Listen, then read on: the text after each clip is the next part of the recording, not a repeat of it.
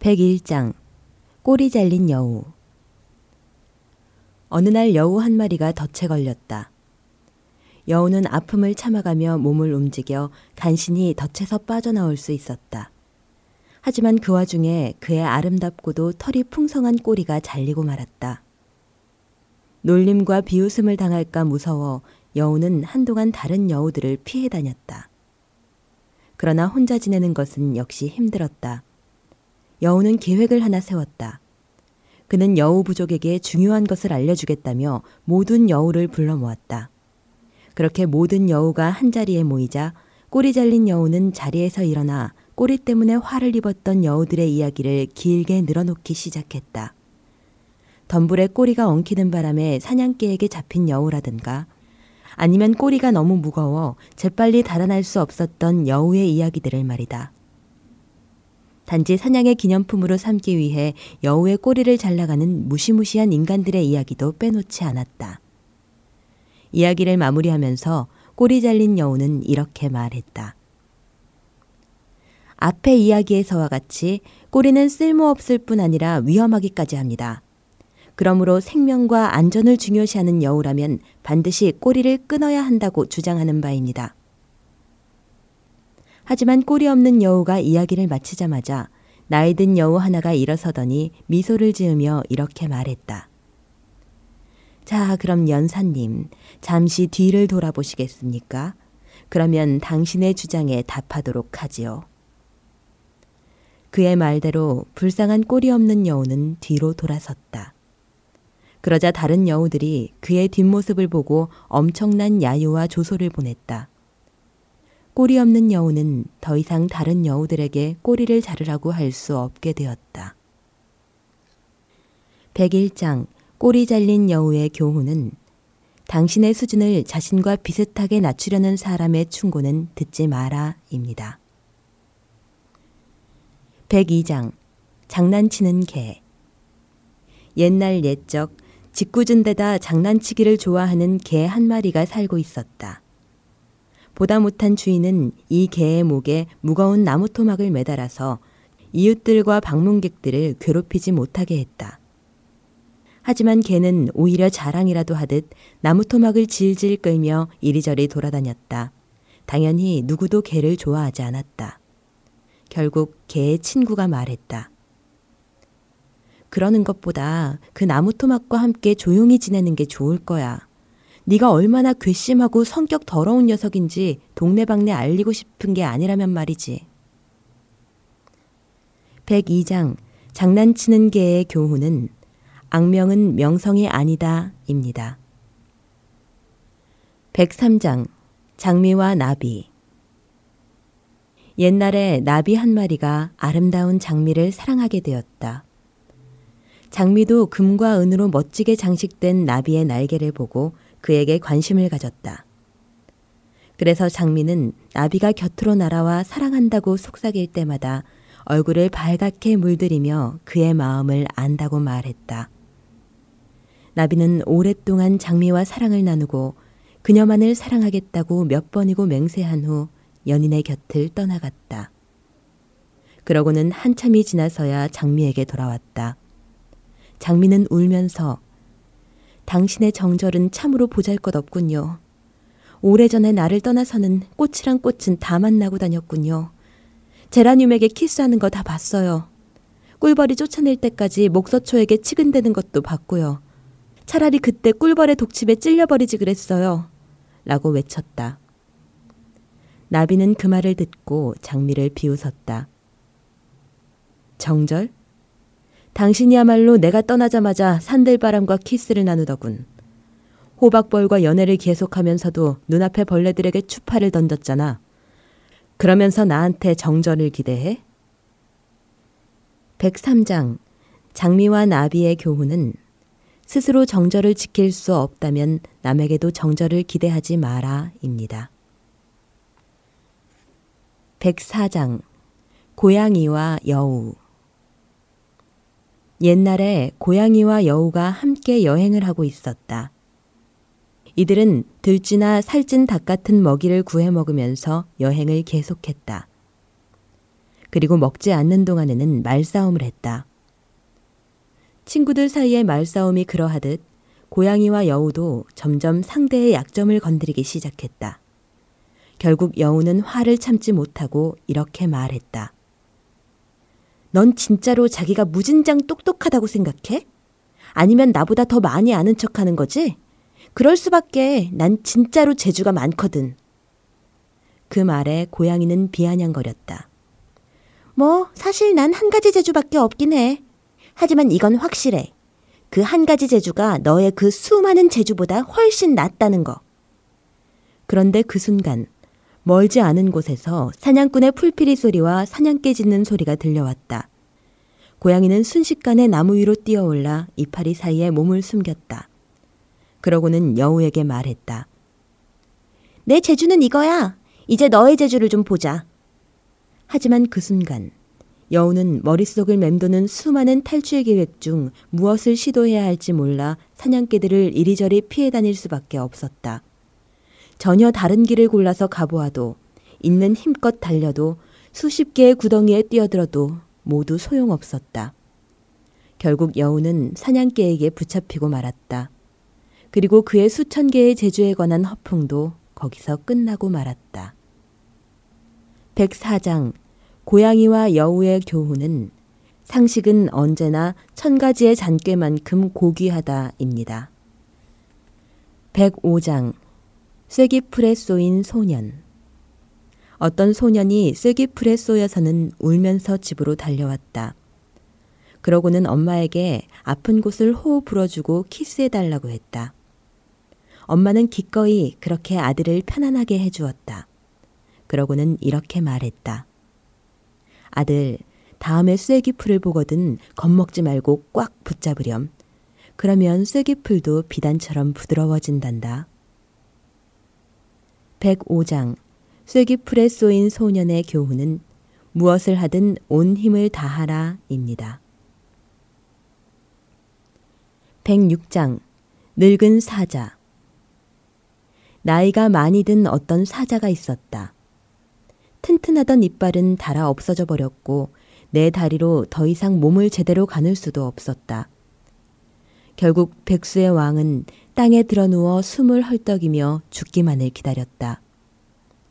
그 강한 힘과 우아한 아름다움은 모두 어디로 사라진 것인지 그 모습은 참으로 불쌍해 보였다. 이제 죽어가는 사자의 곁으로 동물들이 하나둘씩 모여들었다.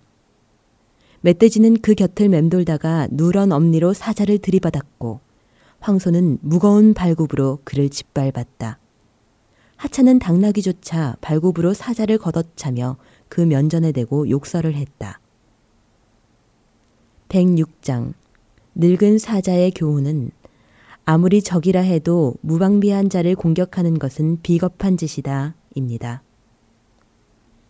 107장 여우와 사자 사자를 전혀 본 적이 없는 어린 여우가 숲속에서 사자와 맞닥뜨렸다. 어린 여우는 사자를 보자마자 겁을 집어먹고는 몸을 날려 가까이 있는 은신처로 숨어들었다. 그렇지만 두 번째로 사자를 보았을 때 어린 여우는 나무 뒤에 숨어서 사자를 잠깐 훔쳐보고는 슬그머니 도망쳤다. 그리고 사자를 세 번째로 보았을 때 어린 여우는 사자의 머리 꼭대기에 겁도 없이 올라가서는 이렇게 말했다. 안녕하세요, 어르신. 107장 여우와 사자의 교훈은 친숙함은 편안함을 부른다. 악과 친숙해지면 그 위험함도 찾아내지 못한다. 입니다. 108장 여우와 꿩들 달빛이 밝던 어느 날 밤 평소처럼 숲속을 산책하던 여우는 키 큰 고목나무의 가지에 앉아 있는 꿩을 발견했다.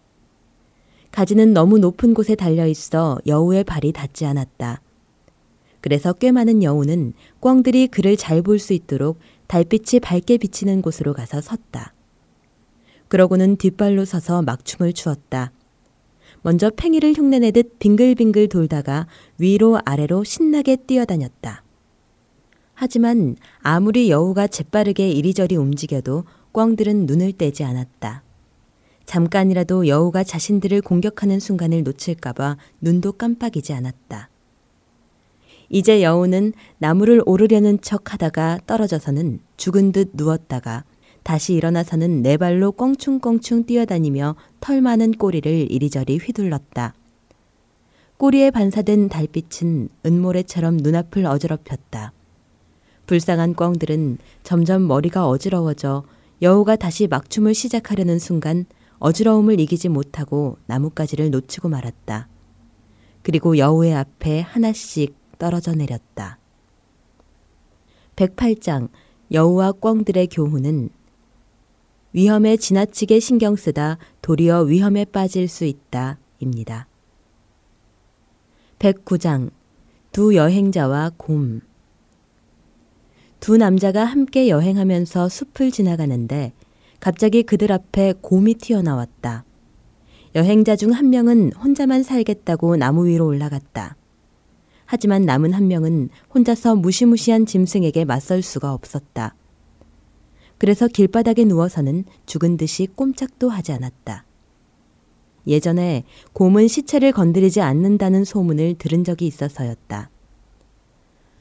그리고 그 소문이 사실이었는지 곰은 땅바닥에 엎드린 여행자의 머리쯤을 맴돌며 킁킁 냄새를 맡더니 만족한 듯 그 자리를 떠났다. 곰이 떠나자마자 나무 위로 올라갔던 여행자는 땅으로 내려와서 친구에게 물었다. 지금 보니 곰이 꼭 무슨 말인가를 자네에게 속삭이고 간 것 같구먼. 그래, 뭐라고 하던가? 그러자 땅에 엎드려 있던 여행자가 대답했다. 위험에 처한 친구를 버리는 놈과는 상종도 하지 말라고 하더군. 109장 두 여행자와 곰의 교훈은 부르니야말로 진정한 우정의 시험대다입니다. 110장 고슴도치와 뱀들 고슴도치 한 마리가 편안한 집을 찾고 있었다. 그러다가 드디어 자기 몸 하나 숨길 만한 조그만 동굴 하나를 찾았다. 하지만 그곳에는 이미 뱀의 무리가 살고 있었다. 이 뱀들은 친절하게도 동굴을 같이 쓰게 해달라는 고슴도치의 부탁을 들어주었다. 하지만 얼마 지나지 않아 뱀들은 고슴도치의 부탁을 들어준 것을 후회하게 되었다. 동굴 안에서 조금만 몸을 움직여도 고슴도치의 가시에 찔려 고생해야 했기 때문이다. 결국 뱀들은 참다 못해 고슴도치에게 자기들의 집에서 나가달라고 정중히 부탁했다. 난 이 집이 아주 좋은데? 내가 여기서 살 거야. 하지만 뱀들의 부탁에 고슴도치는 이렇게 말하면서 도리어 뱀들을 동굴 밖으로 내몰았다. 뱀들은 별 수 없이 다른 집을 찾아야만 했다. 110장 고슴도치와 뱀들의 교훈은 손가락을 내주었다가 손마저 잃는다 입니다. 111장 여우와 원숭이 동물들이 새로운 지도자를 뽑기 위해 큰 회의를 열었을 때 원숭이는 춤을 한번 춰보라는 부탁을 받았다. 원숭이는 신기한 얼굴과 몸짓으로 아주 재미있는 춤을 추었다. 동물들은 원숭이의 춤에 너무도 열광한 나머지 그 자리에서 그를 왕으로 정했다. 하지만 여우는 원숭이에게 표를 주지 않았다. 그리고 지도자에게 걸맞지 않은 원숭이를 왕으로 뽑은 동물들이 싫어졌다. 얼마 후 여우는 고기 조각이 달린 덫 하나를 발견했다. 그는 원숭이 왕 앞으로 달려가 엄청난 보물을 발견했으니 원숭이 폐하께서 마땅히 가지셔야 한다고 이야기했다. 욕심 많은 원숭이는 여우를 따라 덫이 있는 곳으로 갔다. 그는 덫 안에 고기 조각을 보자마자 달려가서 잡았다. 그러고는 바로 덫에 갇히고 말았다. 여우는 멀찍이 떨어져 이 광경을 즐기면서 원숭이를 비웃으며 이렇게 말했다. 왕이시라면서요. 그럼 스스로 빠져나와 보슈. 결국 동물들은 곧장 새로운 왕을 뽑아야만 했다. 111장 여우와 원숭이의 교훈은 진정한 지도자는 그 품성으로 스스로를 증명한다. 입니다. 112장 엄마와 늑대 어느 날 아침 배고픈 늑대 한 마리가 마을 끝자락에 있는 오두막집 주변을 어슬렁거리고 있었다. 오두막집 안에서는 아이의 울음소리가 들려왔다. 그러자 엄마는 아이를 달래려고 이렇게 말했다. 아가 조용! 그만 울어! 아니면 늑대한테 던져줄 거야? 늑대는 공짜 먹이를 준다는 말을 듣고 뜰 듯이 기뻤다. 그래서 오두막에 열린 창 아래에 자리를 잡고 앉아 아이가 그 밑으로 떨어질 때만을 기다렸다. 하지만 아무리 아이가 칭얼대도 엄마는 아이를 창 밖으로 던지지 않았다. 그러다가 저녁 때가 가까워졌다. 엄마는 이제 창가에 앉아서 아이에게 자장가를 불러주기 시작했다. 자장, 자장, 우리 아가. 이젠 늑대는 오지 않아. 저기 아빠가 돌아와서 늑대가 오면 잡을 거야. 바로 그 순간 아버지가 사냥개를 데리고 집으로 돌아오는 모습이 눈에 띄었다. 늑대는 간신히 사냥개들을 피해 도망쳤다. 112장 엄마와 늑대의 교훈은 들리는 말을 전부 믿지 마라입니다. 113장 파리떼와 벌꿀 어느 날 벌꿀이 든 병이 흔들렸다. 그 바람에 안에 있던 달콤하고 끈적거리는 꿀이 식탁에 쏟아졌다.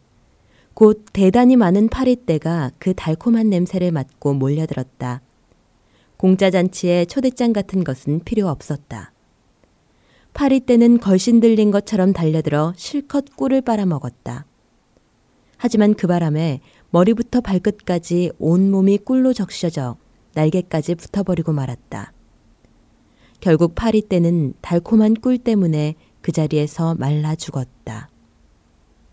113장 파리떼와 벌꿀의 교훈은 한순간에 쾌락에 빠지지 마라. 그 쾌락 때문에 스스로 파멸할 것이다. 입니다.